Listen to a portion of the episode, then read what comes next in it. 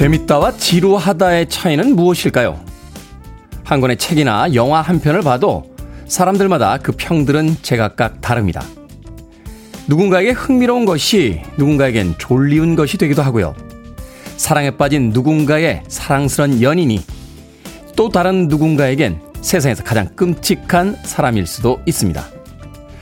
내 판단이 절대적일 수 없으니 우린 알 수 없는 세상을 살아가고 있는 셈인데요. 그런데도 사람들은 참 열심히 떠들어댑니다. 이렇게 살아야 하고, 이게 옳고, 저 사람은 이상한 사람이라고. 생각해보니 저도 그렇게 살고 있었습니다. 6월 16일 목요일, 김태훈의 프리웨이 시작합니다. Boy Krazy의 That's What Love Can Do로 시작했습니다. 빌보드 Kid의 아침 선택. 김태훈의 프리웨이. 저는 클 태자 쓰는 테디. 김태훈입니다. 서울은 비 오는 목요일을 맞고 있습니다. 아침 시간에 꽤 적지 않은 비가 서울 지역에 내리고 있습니다. 김학명님. 안녕하세요, 테디. 흐린 목요일입니다. 오늘도 변함없이 2시간 함께 출첵합니다. 이수연님, 비가 와서 시원한 아침이네요. 굿모닝, 테디. 손은희님, 오늘 아침도 비가 내리고 있네요. 비가 내리니 몸도 무겁게 느껴지는 건 저뿐일까요? 라고 하셨는데, 비가 오는 날은 저기압이 되기 때문에 몸이 조금 무겁게 느껴지죠. 손은희님만 느껴지는 건 아니니까 너무 걱정하지 마시길 바라겠습니다. 자, 뭐 우리 인생에서 더 힘든 날도 있었는데 비 오는 것쯤이야 뭐 이렇게 큰 일이겠습니까? 근데 비 오는 날 하나 좀 부탁드리고 싶은 것은 비 맞고 다니지 마십시오. 비가 별로 안 오는데 하면서 그냥 우산 사기 아까우셔서 비를 그냥 손으로 가리고 맞고 다니신 분들 계신데 기껏 세팅해 놓은 머리 다 춥고요. 어, 비 묻은 옷을 보게 되면 사람이 추레해 보입니다. 편의점에서 만 원짜리 우산 하나 꼭 사셔서 당당하게 허리 피고 우산 쓰고 비 오는 날 아, 맞으시길 바라겠습니다. 1446님, 멋진 테디 오늘도 화이팅이라고 격려의 문자 보내주셨고요. 강정림님, 제주도에 살고 계시군요. 제주 날씨는 어제 이어 오늘도 맑음 맑음입니다. 라고 하시면서 제주살이를 은근히 자랑해 주셨습니다. 스톡 MBA라고 쓰셨는데, 보라되니까 좋네요. 하셨고요. 김주인님, 저의 오프닝 상태에 대해서 예, 가볍게 급치 않은 지금은 공복 상태인데 크게 아프지 않음을 감사한 아침입니다. 틀린 게 아니라 다름을 인정하는 게 맞나 봐요 하시면서 아침에 또 풍경과 함께 자신의 의견 또 보내주셨습니다. 고맙습니다. 청취자분들 참여 기다립니다. 문자번호 샵 1061, 짧은 문자는 50원, 긴 문자는 100원, 콩으로는 무료입니다. 유튜브로도 참여하실 수 있습니다. 여러분 지금 KBS 2라디오 김태훈의 프리웨이 함께하고 계십니다. KBS 2라디오 Yeah, go ahead. 김태훈의 프리웨이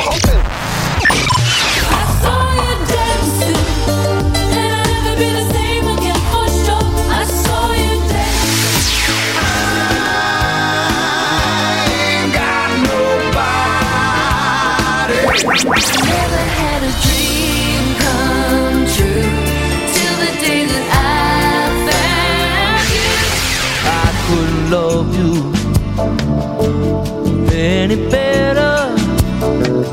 I love you just the way you are.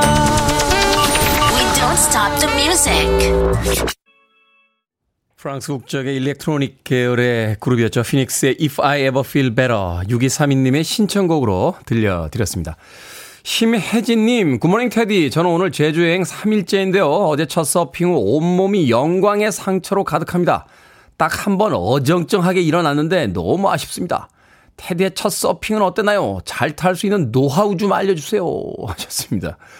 제주여행 3일째에 어제 첫 서핑을 도전하셔서 딱 한 번 어정쩡하게 일어나셨다. 대단한데요? 저는 첫 서핑을 하던 날 일어나지도 못했습니다. 아, 그 해에는 한 번도 일어난 적이 없습니다. 아, 첫 서핑을 했던 날을 지금도 기억하는데 물을 한 2리터쯤 먹었습니다. 예, 물을 얼마나 먹었는지 제 평생에 먹은 바닷물보다 그날 하루에 먹은 바닷물이 더 많았습니다. 엄청나게 힘들게 예, 그 해를 보냈던 기억이 나는데 어떻게 하면 잘 탈 수 있냐고요? 어, 서핑할 때 첫 단계에서 잘 탈 수 있는 노하우 알려드리죠. 일어나려고 하지 마십시오. 많은 분들이 자꾸 보드에서 일어나려고 하는데 그러면 잘 못합니다. 보드에서 일어나는 소위 이제 take off라고 하는 건데 이거는 결과예요, 결과. 과정에 의해서 그냥 결과 값으로 주어지는 거지 자꾸 일어나려고 하면 과정이 사라지기 때문에 일어나기가 쉽지 않습니다. 제일 중요한 건 파도가 보드를 탁 밀었을 때 그 느낌을 받으셔야 돼요. 예, 그 느낌. 알싸한 느낌. 어, 구름이 흘러난 듯한 그 느낌. 그 정도 알려드립니다. 심혜진님, 보드 위에 올라가 있는 시간이 많을수록, 어, 서핑하기 쉬워진다는 거. 모든 것들이 다 똑같죠.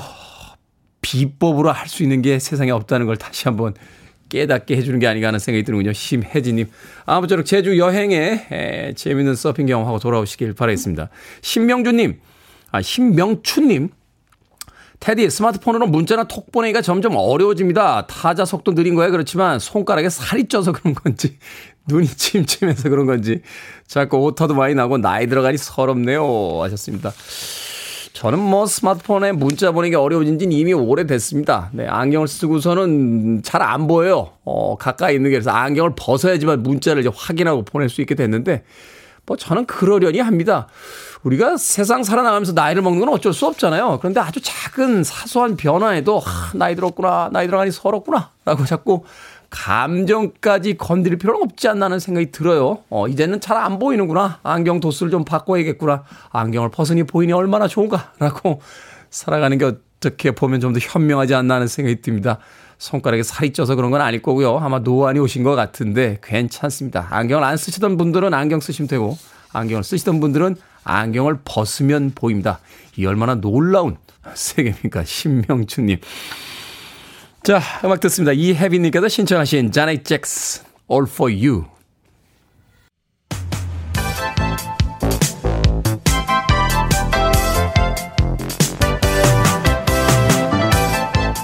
이 시각 뉴스를 깔끔하게 정리해드립니다. 뉴스 브리핑 캔디 전예현 시사평론가와 함께합니다. 안녕하세요. 안녕하세요. 캔디 전예현입니다. 자, 검찰이 산업부 블랙리스트 의혹으로 백운규 전 산업통상자원부 장관의 구속영장을 청구했습니다. 예, 그런데 결론부터 말씀을 드리면 이 구속영장 법원에서 기각됐습니다. 기각됐다. 예, 어젯밤 늦게 서울 동부지방법원에서 구속영장이 기각된 건데요. 법원의 영장 기각 이유를 좀 요약해 보면 범죄 혐의에 대한 소명 이루어졌고 일부 혐의에 대해선 다툼의 여지가 있다. 특히 백 전 장관의 지위나 이런 것을 볼 때 도망, 그러니까 도주할 우려가 적고 이미 이 혐의와 관련된 증거도 많이 확보돼 있기 때문에 증거인멸 우려도 적다라고 밝혔습니다.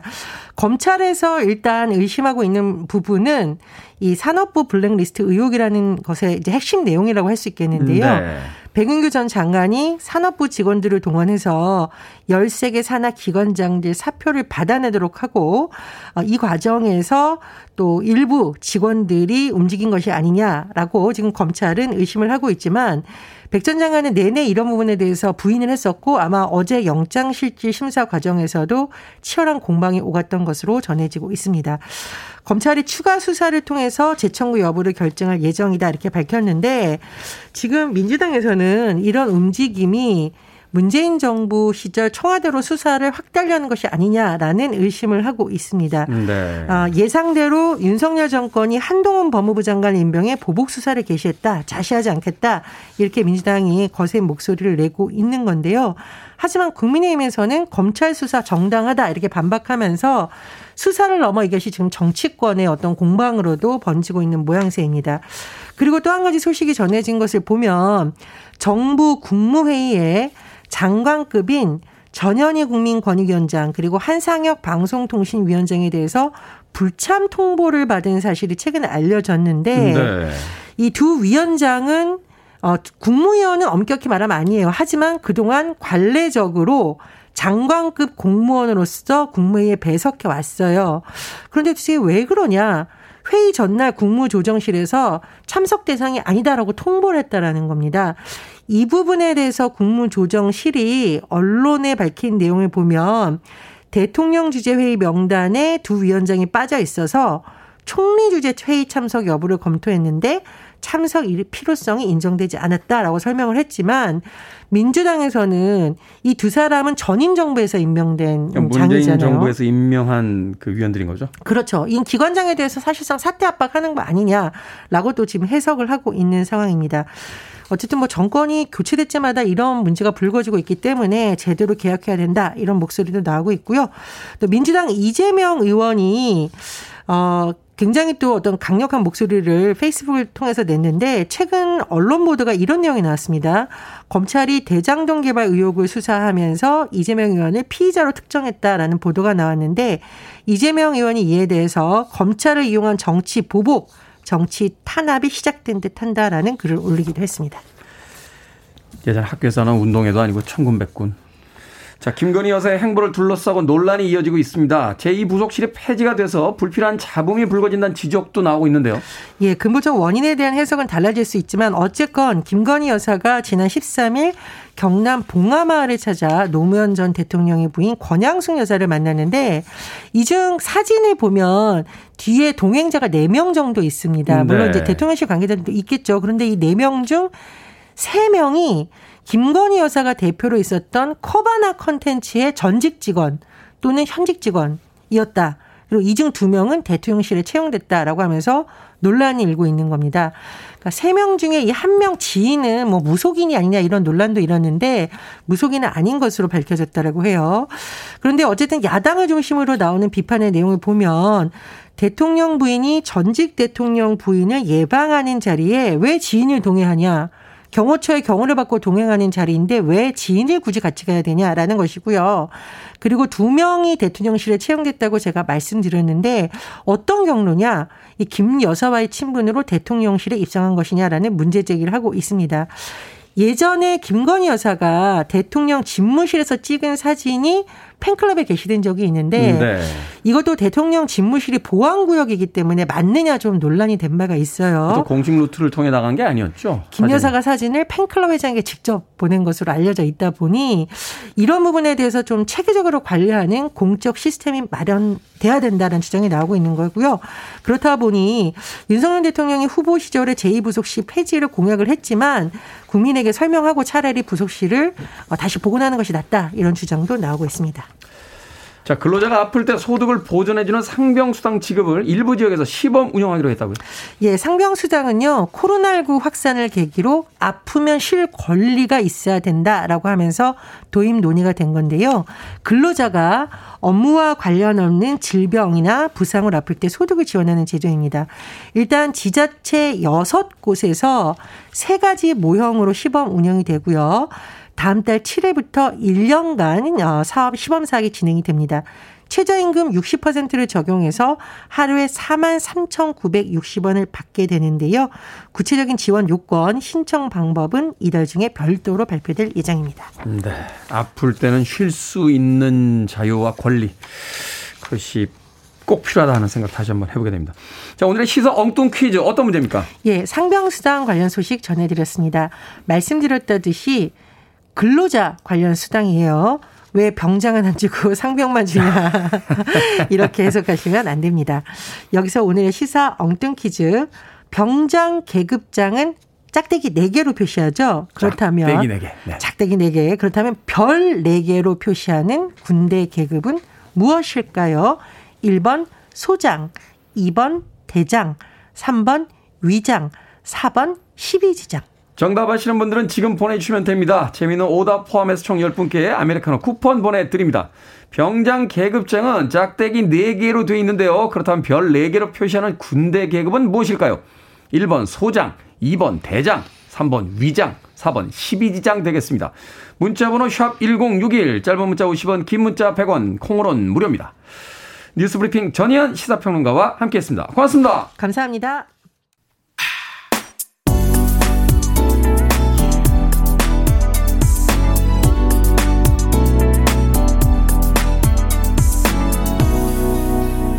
김태훈의 Freeway. 이진종님께서요, 1981년이라고 문자를 보내셨는데, 방금 들으신 음악이 아마 발매 시기를 말씀하시는 게 아닌가 하는 생각이 듭니다. 짐 포터글로의 Fall in Love with You, 1981년 빌보드 핫백 차트 25위까지 올랐던 음, 곡이었습니다. 이 짐 포터글로는 팝 아티스트로서 활동을 했었는데, 작곡가로 변신한 뒤에는 컨트리 음악을 주로 많이 작곡을 했던 그런 싱어송라이터이기도 했습니다. 페이스힐이나 가스 브룩스 같은 이 당대 최고의 컨트리 음악가들에게 음악을 주기도 했던 짐 포터글로의 Fool in Love with You 듣고 왔습니다. 자, 오늘의 시사 엉뚱 퀴즈. 별 4개로 표시되는 군대 계급은 무엇일까요? 정답은 2번 대장이었습니다. 대장 5793님 골목대장 어릴 때는 골목대장이 최고였죠 라고 하셨고요. 1895님 대장 어릴 땐 다 되고 싶었는데 현실은 육방 방위라고 하셨습니다. 요새도 방위라는 단어를 쓰나요? 안 쓰죠? 예. 네. 저희 때는 이제 방위, 육방, 육방이라는 건 이제 6개월 갔다 왔다는 겁니다. 하, 그때는 신의 아들이라고 그랬어요. 신의 아들. 6개월. 군대를 6개월 갔다 오다니. 예, 일반적으로 방위 근무가 18개월. 예, 저희 때는 30개월. 예, 요새는 그냥 공익 근무라고 한다는데 그 당시에는 이제 방위라는 단어를 쓰기도 했습니다. 문선영님 시장 어릴 때 엄마 손잡고 시장 가면 꼭 사주던 설탕 듬뿍 묻은 꽈배기 먹고 싶습니다 라고 하셨습니다. 꽈배기 요새도 팝니다. 아 요새도 재래시장 재래시장뿐만이 아니라 꽈배기를 요새는 제과점처럼 뭐 파는 곳들이 꽤 많더라고요. 뭐 성수동이나 연남동 같은 데 가면 젊은이들 많이 모이는 데서 예, 꽈배기 맛있게 파는 집들이 있습니다. 문선영님, 날씨가 좀 개면 꽈배기 드시러 한번 외출해 보시는 건 어떨까 하는 생각이 드는군요. 그런가 하면 6609님께서 저는 three star 장군 되는 게 꿈이었습니다. 하시면서 이분은 아버님인가요? 어, three star 모자를 쓴 장군님 사진을, 흑백 사진을 올려주셨어요. 이야. three star 사진이 이렇게 가까이서 보기 쉽지 않습니다. 저도 군대에 있을 때 사단장 운전병 출신이라서요. 예, two star까지는 제가 모셔봤는데 three star면 이제 군단장급 아닙니까? 그죠? 예, 군단장님은 제가 모셔본 적이 없습니다. 예, 그래서 three star를 이렇게 가까이서 본 적이 없는데, 이야, 멋진데요? 아버님이신 것 같아요. 오른쪽에다가 장군 총을 탁 차시고, 예. three star. three star가 된다는 건 어떤 기분일까요? 네. 자, 방금 소개해드린 분들 포함해서 모두 10분에게 아메리카노 쿠폰 보내드립니다. 당첨자 명단 방송이 끝난 후에 김태훈의 프리웨이 홈페이지에서 확인할 수 있습니다. 콩으로 당첨이 되신 분들은 방송 중에 이름과 아이디 문자 보내주시면 모바일 쿠폰 보내드리겠습니다. 문자 번호는 샵1061, 짧은 문자는 50원, 긴 문자는 100원입니다. 자, S클럽 세븐의 음악으로 갑니다. Never had a dream come true. Put on the radio. 김태훈의 Freeway. Are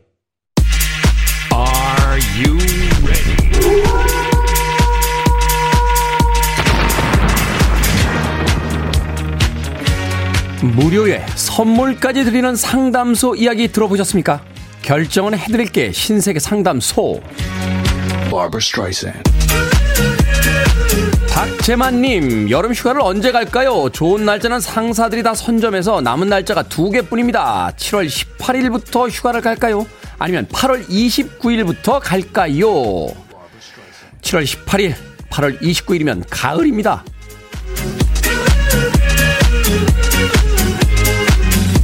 김주원님, 운동 PT를 끊었는데 퇴근하고 시간이 촉박합니다. 저녁 먹고 운동 갈까요? 아니면 운동하고 먹을까요?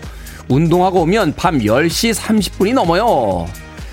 저녁 먹고 운동 갑시다. 굶고 웨이트 운동하면 근손실 옵니다.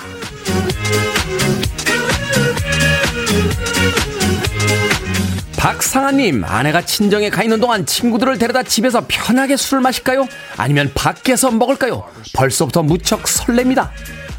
밖에서 먹읍시다. 집에서 마시면 누가 치우나요?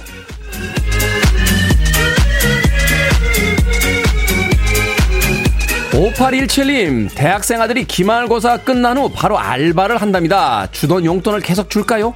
아니면 알바하는 동안 용돈을 끊을까요? 용돈 계속 주셔야죠. 알바를 하는 건 따로 쓸 때가 있다는 건데, 용돈 끊으면 아마 다신 알바 안 할걸요? 방금 소개해드린 네 분에게 선물도 보내드립니다. 콩으로 뽑힌 분들 방송 중에 이름과 아이디 문자로 알려주세요. 여러분의 고민 정성껏 결정해드립니다. 계속 보내주세요. 문자번호 샵 1061, 짧은 문자 50원, 긴 문자 100원, 콩으로는 무료입니다. Listening to one of the best radio stations around. You're listening to 김태훈의 Freeway.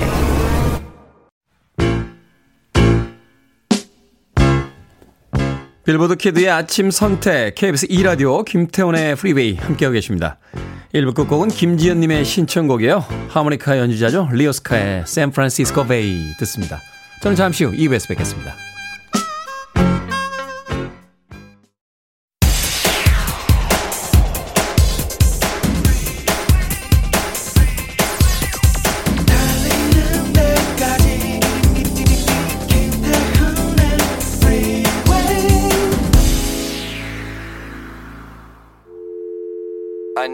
Arms around me. I need to feel your touch.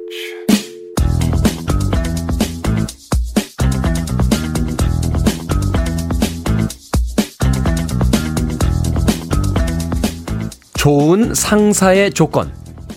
본인 손님은 스스로 대접하는 상사. 외모, 사생활, 결혼, 나이에 대한 말은 듣기 불편할 수 있다는 걸 아는 상사.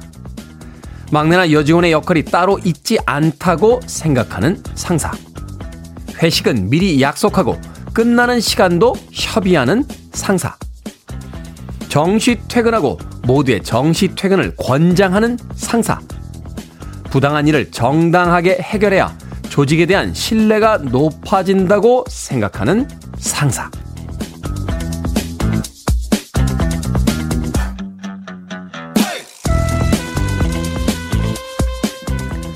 뭐든 읽어주는 남자. 오늘은 전국 언론 노동조합에서 배포한 좋은 상사의 조건 중 일부를 읽어드렸습니다. 조직 문화라는 게 뿌리 깊고 당연한 듯 존재하는 경우가 많죠. 그래서 다른 시선에서 바라보거나 성찰할 기회를 갖기가 그리 쉽지는 않습니다. 누군가 불편하다고 바뀌었으면 좋겠다고 제안했을 때, 아, 왜 그렇게 예민하게 구냐? 회사 생활이 원래 그런 거다. 이런 피드백밖에 줄 수 없다면 변화는 결코 일어날 수 없을 겁니다. 매일 스트레칭을 하고 몸에 나쁜 음식은 편하고 맛있어도 절제해야 건강해지는 것처럼요. 사람과 사람 사이에도 생각을 스트레칭하는 기회가 필요하다는 생각 다시 한번 해봅니다. 이제는 팝 역사에서 살아있는 전설이 됐죠. 다이애나 로스의 The Boss 듣고 왔습니다. 자, 이 곡으로 김태훈의 프리웨이 2부 시작했습니다. 앞서 일상의 재발견, 우리 하루를 꼼꼼하게 들여다보는 시간, 뭐든 읽어주는 남자. 오늘은 전국 언론 노동조합에서 배포한 좋은 상사의 조건 중 일부를 읽어드렸습니다. 윤순필님, 칼퇴근 유도하는 사장님이 최고 아닐까 싶네요. 하셨는데, 뭐, 칼퇴근 유도하는 게 별거 있겠습니까? 사장님이 나가시면서 불 꺼주시면 됩니다. 퇴근! 하면서 불 꺼주시면 다 퇴근할 수 있습니다. 김대수님께서는 그런 상사가 있긴 있나요? 라고 하셨고요. 안선영님, 저희 대표팀은, 대표님은 1차에서 끝내려는데 부장님은 꼭 3차까지 강요합니다. 하셨습니다. 대표님은 1차쯤에서 법인카드를 마감하시려고 하는데 부장님은 이게 찬스구나. 언제 법인카드 한번 펑펑 써보겠냐? 하면서 3차까지 가시는군요. 저도 이 좋은 상사의 조건 읽어보면서 좀 납득가지 않는 일들이 참 많았어요. 외모나 사생활, 결혼에 대한 이야기를 왜 굳이 회사에서 합니까? 남자친구 있나? 여자친구 있나? 이거 왜 물어보는 거고요. 결혼은 언제 할 건데? 하는 건 왜, 아, 전세금 빌려주시려고 회사에서 전세금이나, 아, 주택 대출금 해주시려고 물어보는 게 아닌가 하는 생각이 드는군요. 그렇다면 뭐 땡큐고요. 또 회식은 미리 약속하고 끝나는 시간도 협의하는 상사라고 하셨는데 전국 언론 노동조합도 회식은 포기를 못 하는군요. 하긴 해야겠다. 대신 미리 약속하고 끝나는 시간도 알려달라. 회식 꼭 해야 됩니까? 아, 회사에서? 저희 팀이 2년 동안요, 회식 딱 한 번 했어요. 딱 한 번. 아, 코로나에 이제 야외 마스크가 풀리면서 저희 팀이 에, 노량진 수산시장에서 딱 한 번 회식했는데 그때 이후로 아마 다시는 회식하자는 소리 안 할 겁니다. 특히 우리 백유빈 작가. 예, 제가 바로 옆자리에 앉아가지고요. 아, 귀에서 피가 날 때까지 말을 했거든요. 그래서 백유빈 작가. 아마 다시는 회, 아마 회식하자 그러면 일 그만둘 수도 있어요. 직장 생활 하는 거, 어, 그 피로를 풀기 위한 회식은 물론 인정합니다만 회식 대신 그 회식 비용 직원들에게 좀 나눠주시고 반차 쓰고 쉬어라고 해주시면 어떨까 하는 저만의 생각도 해봤습니다. 자, 뭐든 읽어주는 남자, 여러분 주변에 의미 있는 문구라면 뭐든지 읽어드리겠습니다. 김태훈의 프리웨이 검색하고 들어오셔서 홈페이지 게시판 사용하시면 됩니다. 말머리 뭐든 달아서 문자로도 참여 가능하고요.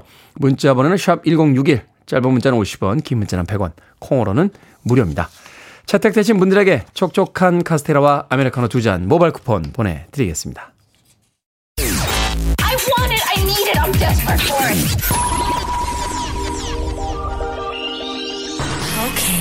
Do it. 김태훈의 Freeway. 팝 음악사의 클래식이 된 두 곡의 음악이었죠. 빌리 조엘의 Just the Way You Are, 이어진 곡은 10cc의 I'm Not in Love까지 두 곡의 음악 이어서 듣고 왔습니다. 2685님, 아, 오늘 왠지 학교 가기 싫습니다. 땡땡이 치고 싶어요. 저는 20년차 초등학교 교사입니다. 라고 하셨습니다.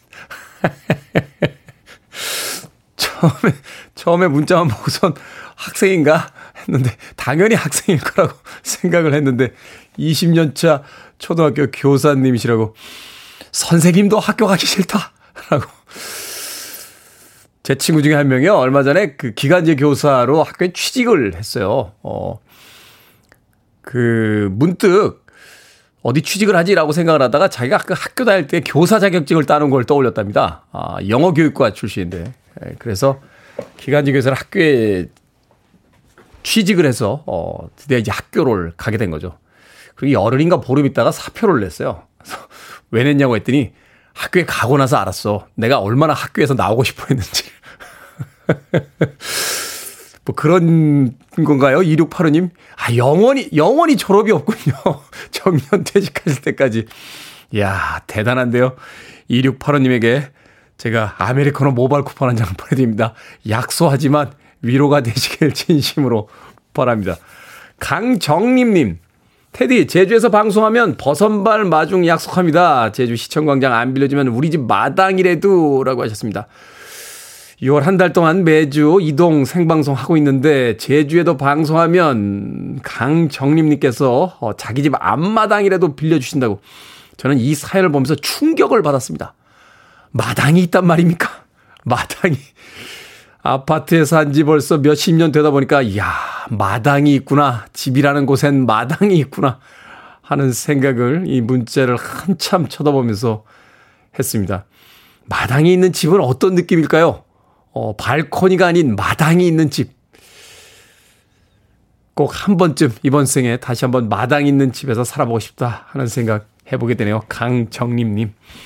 언제 시간 되시면 마당 사진이라도 한 장 찍어서 올려주시면 아쉬운 마음에 위로 삼아 보도록 하겠습니다. 문자 주셔서 고맙습니다. 자, 5059, 59님의 신청곡으로 갑니다. 야키다. I saw you dancing.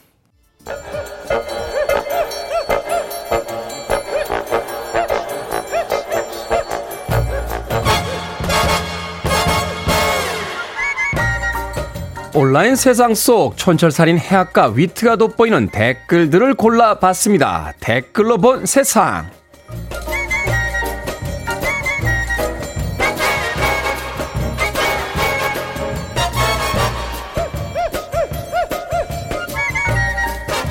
첫 번째 댓글로 본 세상. 어제 한국은행이 발표한 조사 결과에 따르면요. 집집마다 현금을 사용하는 비중이 크게 줄었다고 합니다. 지난해 가구당 월 평균 현금 지출액은 51만 원으로 2018년에 비해 25.4% 감소했다는 건데요. 반면 기업에서는 비상시를 대비해서 현금 보유를 크게 확대했다고 하는군요. 여기에 달린 댓글들입니다. 마이님. 월급이 통장으로 입금되는 순간 사라져버리는 마법 때문은 아닐까요? 현금을 출금할 기회가 없는 거죠. 주호님. 옛날엔요, 오랜만에 입는 옷 주머니에서 지폐 발견하는 재미가 쏠쏠했는데, 요즘은 카드만 쓰다 보니까 그런 재미가 사라졌습니다. 현금이 없어도 불편하지 않은 세상을 산다는 것, 신기하기만 합니다. 얼마 전까지는 발레 파킹 3,000원 정도는 가지고 다녔는데요. 이제는 그것도 계좌 이체를 받더군요. 이러다가 몇 년 후 설날엔 할아버지 세뱃돈은 송금해 주세요 라고 하는 거 아닌지 모르겠습니다.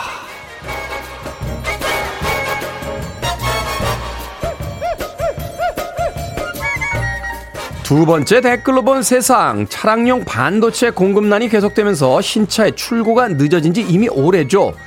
일부 기업에서는 차량용 스마트키를 기존 두 개에서 한 개로 줄여 지급하고 있다고 합니다. 반도체 공급이 원활해지면 나머지 한 개를 보충해 주겠다는 건데요. 대신 차량 가격을 10만 원 정도 할인해 주거나 엔진오일 무상 교체 같은 서비스를 주기도 한다는군요. 여기에 달린 댓글 드립니다. 동희님, 느슨해진 생활에 긴장감을 불어넣어 주려는 의도는 아닐까요? 키를 잃어버릴 수도 있다는 옵션을 인생에서 제외시켜 버리는 거죠. 스마트키 절대 사수?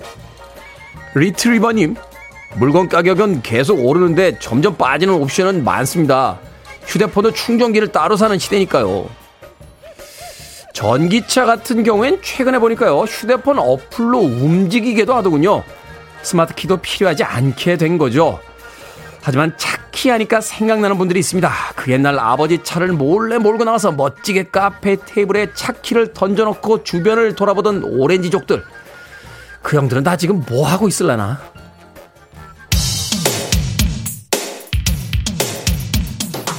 캐린 화이트입니다.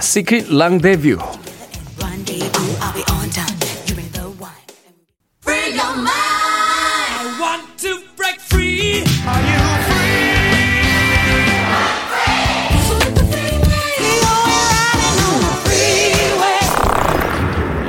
Freeway.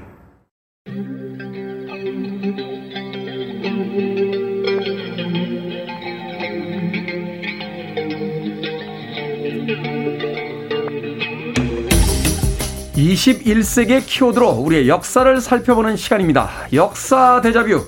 오늘도 공간역사연구소 박광일 소장님 나오셨습니다. 안녕하세요. 안녕하세요. 올해는 우리나라가 미국과 수교를 맺은 지 140주년이 되는 해라고 하더군요.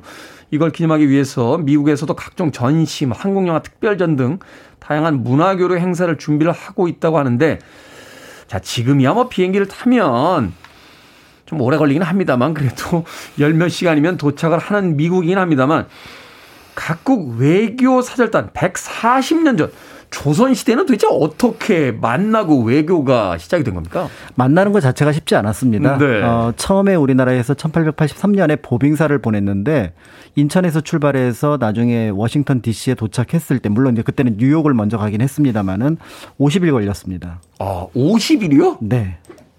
그러니까 어, 지금하고 이제 그때하고는 이제 굉장히 큰 어떤 차이가 있었다라고 짐작해 보실 수 있을 것 같고요.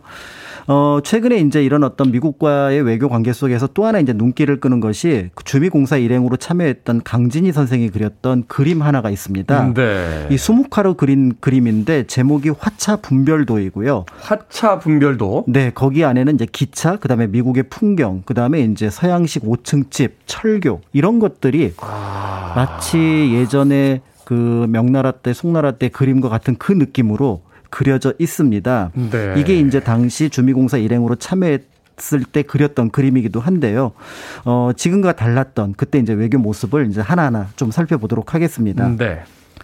어, 조선이 이제 미국과 외교 관계를 처음 맺은 것은 널리 알려진 것처럼 1882년 이제 조미수호 통상조약을 체결하면서부터인데요. 통, 수, 조미 수호 통상조약. 네. 이렇게 체결을 하게 된 배경에는 사실은 청나라가 있었습니다. 청나라. 네. 그래서 이제 어 조선이 이제 일본과 외교 관계를 1876년에 맺었는데 관세 문제가 조금 아직 해결이 안 된 부분이 있어서 그거를 해결하기 위해서 이제 김홍집이 일본에 갔었습니다. 네. 그랬더니 이제 거기에 있었던 주일 청국 공사 그러니까 주- 청나라 사람이었던 하여장이 조금 이상한 얘기를 했던 거죠. 음. 러시아가 조선을 침략할지 모른다. 거기에 대해서 좀 대비를 해라.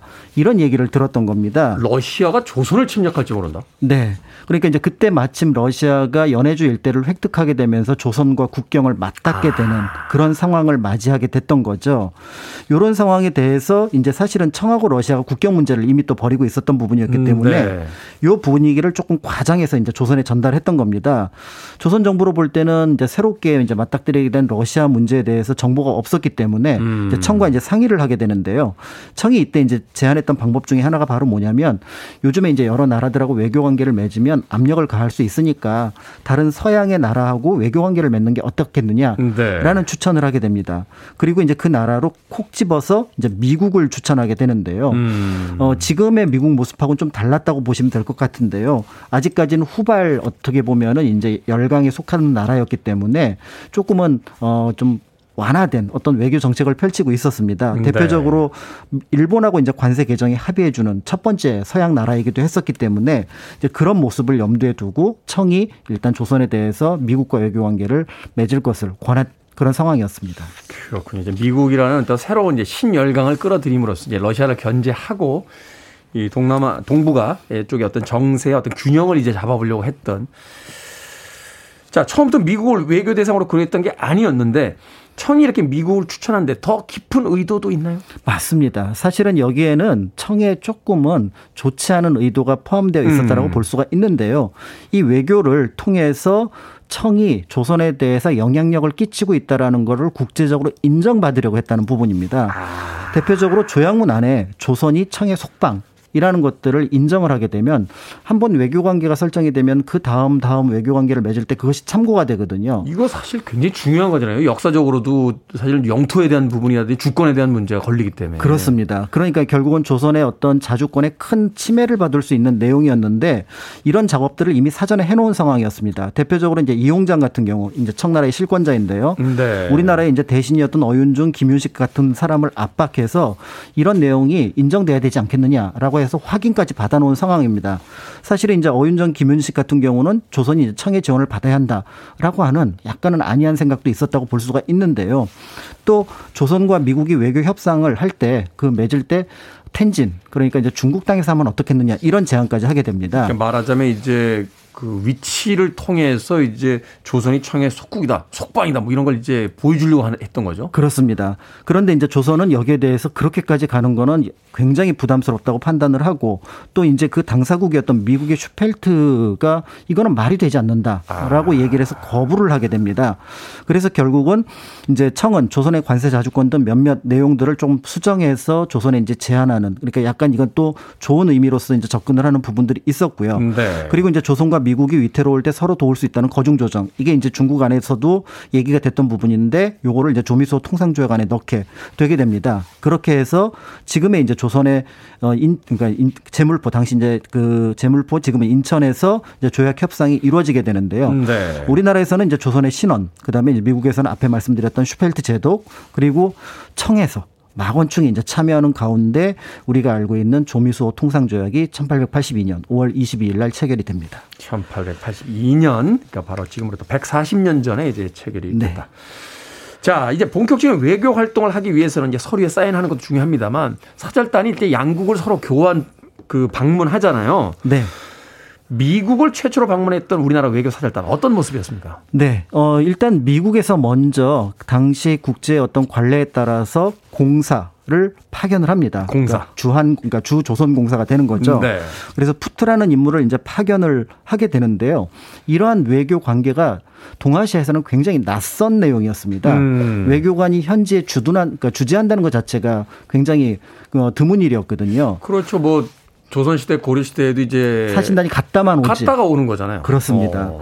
그러니까 여기에 대해서 일단은 조금 의외라는 판단을 하게 되고요. 대신 저쪽에서 공사를 보냈으니 우리가 답례로 사신은 보내야 되지 않겠느냐. 음. 이렇게 해서 1883년에 보빙사라고 하는 이름으로 파견을 하게 됩니다. 보빙사. 이제 그 정식 외교관이라기보다는 어떤 답례 사절단 정도로 보면 될 것 같은데요. 아까 말씀드렸던 것처럼 인천 제물포를 출발해서 그다음에 뉴욕에 도착할 때까지 그러니까 도쿄를 거쳐서 샌프란시스코에 도착을 해서 철도를 이용해서 이제 뉴욕까지 가게 되는데요. 네. 어, 이때 한 50일 정도가 걸렸고 당시 이제 미국 대통령 아서를 만나게 됩니다. 당시 이제 미국 대통령. 네. 그런데 여기서 이제 큰 절을 올려서 어, 그게 우리- 이제 굉장히 우리나라식 예법을 했군요. 그렇습니다. 현지에서도 이제 좀 당- 화제가 되기도 했었고 네. 그리고 이제 그 내용이 이제 뭐 여러 가지 스케치로 남아 있기도 합니다. 그렇지만 이제 곧 이제 서양식 예법으로 전환을 했다라고 알려져 있고요.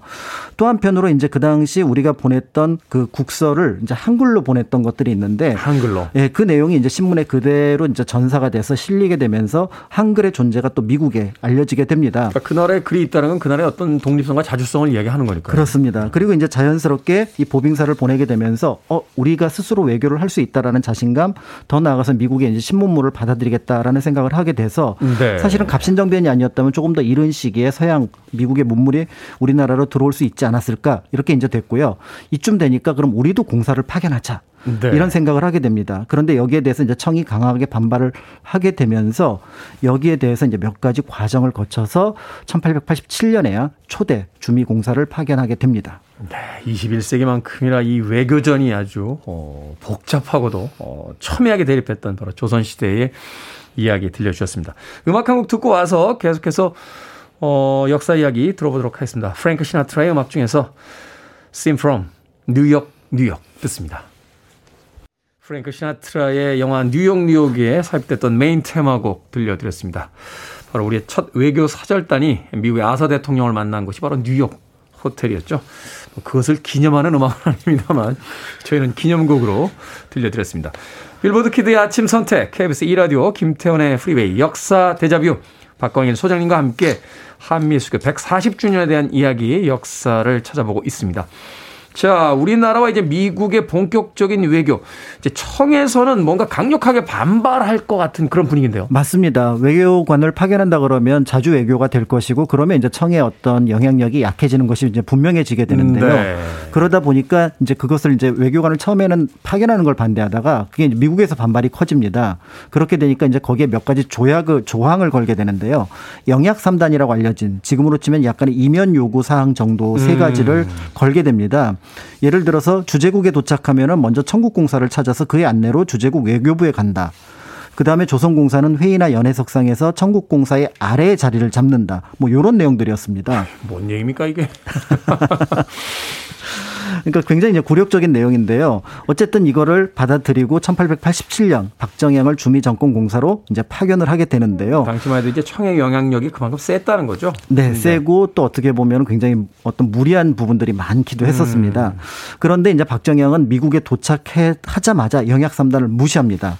그래서 먼저 이제 미국 클리블랜드 대통령을 만날 때 외교관을 청의 외교관을 대동하지 않고 탁- 어, 단독으로 만나게 되고요. 네. 그다음에 이제 워싱턴의 다른 나라 공사관의 부임 순서에 따라 방문하는 관례에 따라서 28개 나라 중 18번째로 청의 공관을 방문하기도 합니다. 음. 그러니까 이제 이런 부분들이 문제가 돼서 청에서 박정양을 다시 소환하도록 하게 되지만 이후 이제 부임했던 다른 주미 공사들에게도 이러한 어떤 모습들이 이어지게 되면서 앞에서 말씀드렸던 영약 3단은 자연스럽게 힘을 잃게 되고 조선의 자주 외교는 힘을 얻게 되었다. 이렇게 볼 수가 있습니다. 이야, 이게 청에서 이제 왜 영약 3단을 지키지 않습니까? 그러면 이제 관계자가 아니 그러니까 말입니다. 보내는 사람들마다 안 지키.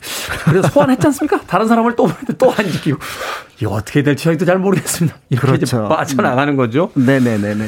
자, 미국을 방문한 초대 주미공사 일행의 사진이 얼마 전에 공개되기도 했습니다. 이 갓을 쓰고 도포 입은 모습. 자, 참 옛날이구나 하는 생각이 들었는데 어떤 사람들이 함께 했습니까? 네. 그래서 이제 그때 이제 갓을 입고 도포를 입고 갔던 모습들이 굉장히 좀 흥미로웠는데요. 저는 요 모습을 볼 때 예전에는 약간 조금 어좀 이국적인 문화를 만났을 때 서양의 사람이 어땠을까 이런 생각을 한다면 네. 최근에 우리나라에는 또 갓이 또 굉장히 인기가 있어서 어떻게 보면 첫 번째 한류를 일으켰던 사람이 아니었을까 이런 생각이 들기도 최근에 합니다. 그 OTT에서 그 킹덤이라는 드라마가 뜨면서 그 hat의 이름이 뭐냐? 갓. 우와우. 갓. oh my god. 네. 어, 그래서 이제 공사 일행 중에 여러 부류의 사람들이 이제 참여를 했었는데요. 이제 관료이면서 화가였던 강진희 선생이 아까 말씀드렸던 이 화차 분별도를 그려놓기도 했, 했습니다. 네. 그래서 여기에 관련된, 어, 관련된 기록이 이제 그 미행일기라고 하는 박정양 선생이 쓴 기록에 남아 있는데 이런 내용으로 이제 그 그림이 그려졌습니다. 서기관 이상재, 번역관 이채연, 수원 강진희, 무변 이종화 등이 바람 쐬로 볼티모어에 갔다가 당일로 돌아왔다. 12시에 출발하는 기차인데 제때 출발하지 못하고 대기하다가 오후 3시에 비로소 출발하여 4시에 볼티모어에 도착했다. 120리 연로의 경치가 매우 아름다웠다. 단 기차가 너무 빨리 달려서 한쪽 눈을 돌리면 이미 지나가 버리고 잘 볼 수가 없었다. 야, 당시로서는 이게 경험할 수 있는 최고의 속도였던 거죠. 그렇습니다. 그래서 그때는 미국의 기차도 연착을 했구나라는 음. 것들을 이제 확인할 수가 그러네요. 있는데요. 우리가 역사 기록을 통해서 그런 것도 알아볼 수 있군요. 예, 그리고 이제 또 한편으로 흥미로운 인물로 이채연이라는 인물이 있는데 제중원에서 일한 것을 계기로 이제 영어를 배웠습니다. 그것 덕분에 이제 그 통역관, 번역관으로 이제 참여를 하게 되는데요. 재중원이라는 건 우리나라에 이제 만들어진 최초의 어떤 서양식 예, 의료기관이라고 할 수가. 있습니다. 그래서 이제 거기에 이제 참여했다가 다시 이제 잠깐 귀국을 했다 미국으로 들어갈 때 부인을 이제 대동을 하고 가게 되는데요. 네. 이때 이제 한복 차림으로 외교가에 나타나게 되면서 굉장히 언론의 스포트라이트를 받게 됩니다. 그리고 이제 1890년에 현지에서 아이를 얻게 되는데 워싱턴의 이름을 음차했던 화손 그러니까 이제 성씨를 이로 붙이니까 이화손이라는 아들을 낳게 됩니다. 워싱턴에서 태어났으니까 우리 식으로 하면 지금 워싱턴 리 이런데 그렇습니다. 한자 표기로 이화손. 네. 근데 이제 안타깝게 두 달 만에 병으로 잃게 되면서 그 아이의 묘비가 지금 이제 오크힐 공원 묘지에 남아 있기도 합니다. 그렇군요. 자, 140년 전에 이 외교에 대한 이야기 참 흥미로운데 짧게 공사가 파견됐으니까 공사관도 있었을 텐데 그때 모습은 어떻습니까? 우리나라의 전통 건물 모습이었나요? 아니면 미국식 건물이었나요? 미국식 건물을 매입을 합니다. 1891년에 음. 이제 2만 5천 달러를 들여서 거금을 들여서 3층에 굉장히 멋진 건물을 얻게 되는데요. 네. 어, 대한제국 조선을 포함해서 외국에 얻은 그러니까 구입했던 유일한 어떤 공사관 건물이라고 할 수가 있습니다. 다만 이제 1905년 을사늑약으로 외교 공간의 업무가 정지되면서 네. 일제가 이걸 강제 매입해서 미국에게 팔아 넘기는데요. 어, 강제 매입한 금액이 5달러, 그다음에 팔아 넘긴 금액이 10달러였습니다. 다만 이제 미국에서는 이 지역이 역사 지구라는 점에서 이제 이 공사관 건물이 그대로 남아 있게 되니까 네. 2012년에 그 내용을 알고 있었던 이제 문화재청 그다음에 이제 많은 국민들이 문화유산 국민 신탁을 통해서 350만 달러 이 건물을 사들이게 되고요. 아. 그래서 한 3년의 공사 끝에 2018년 5월 22일 날 주미 대한제국 공사관의 이름으로 지금은 전시관으로 또 예전의 모습을 복원해서 전 시를 하고 있으니까 요즘 이제 미국에 가기는 어렵지만 또 미국에 계신 교포분들은 네. 잠시 찾아보셔도 어떨까라는 생각을 하게 되고요. 무엇보다도 1882년 당시에 지금과 우리나라의 미국 관계, 특히 우리의 국력이 크게 달라졌다는 점에서 외교, 외교의 모습은 다르긴 하지만 예나 지금이나 이제 국력이 상수고 외교가 변수가 되는데 그 변수에 해당하는 외교 모습을 살펴보시는 어떤 한 자료로서 방문해 보셔도 좋지 않을까 하는 생각이 듭니다. 우리는 140년 전에 조선이 아닙니다. 아, BTS와 손흥민 보유국인데요. 뭐. 미국 워싱턴에 있는 그 의미 있는 건물도 한번 찾아보시는 건 어떨까 하는 생각이 드는군요. 자, 역사 대자뷰. 오늘은 한미스크 140주년을 맞아 초대 주미공사했던 박정원과 그 일행들에 대한 이야기 나눠봤습니다. 공간 역사연구소 박광일 소장님과 함께했습니다. 고맙습니다. 감사합니다.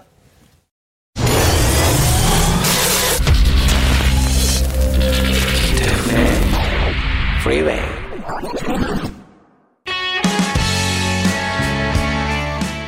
KBS 2라디오 김태훈의 프리웨이 오늘 방송 여기까지입니다.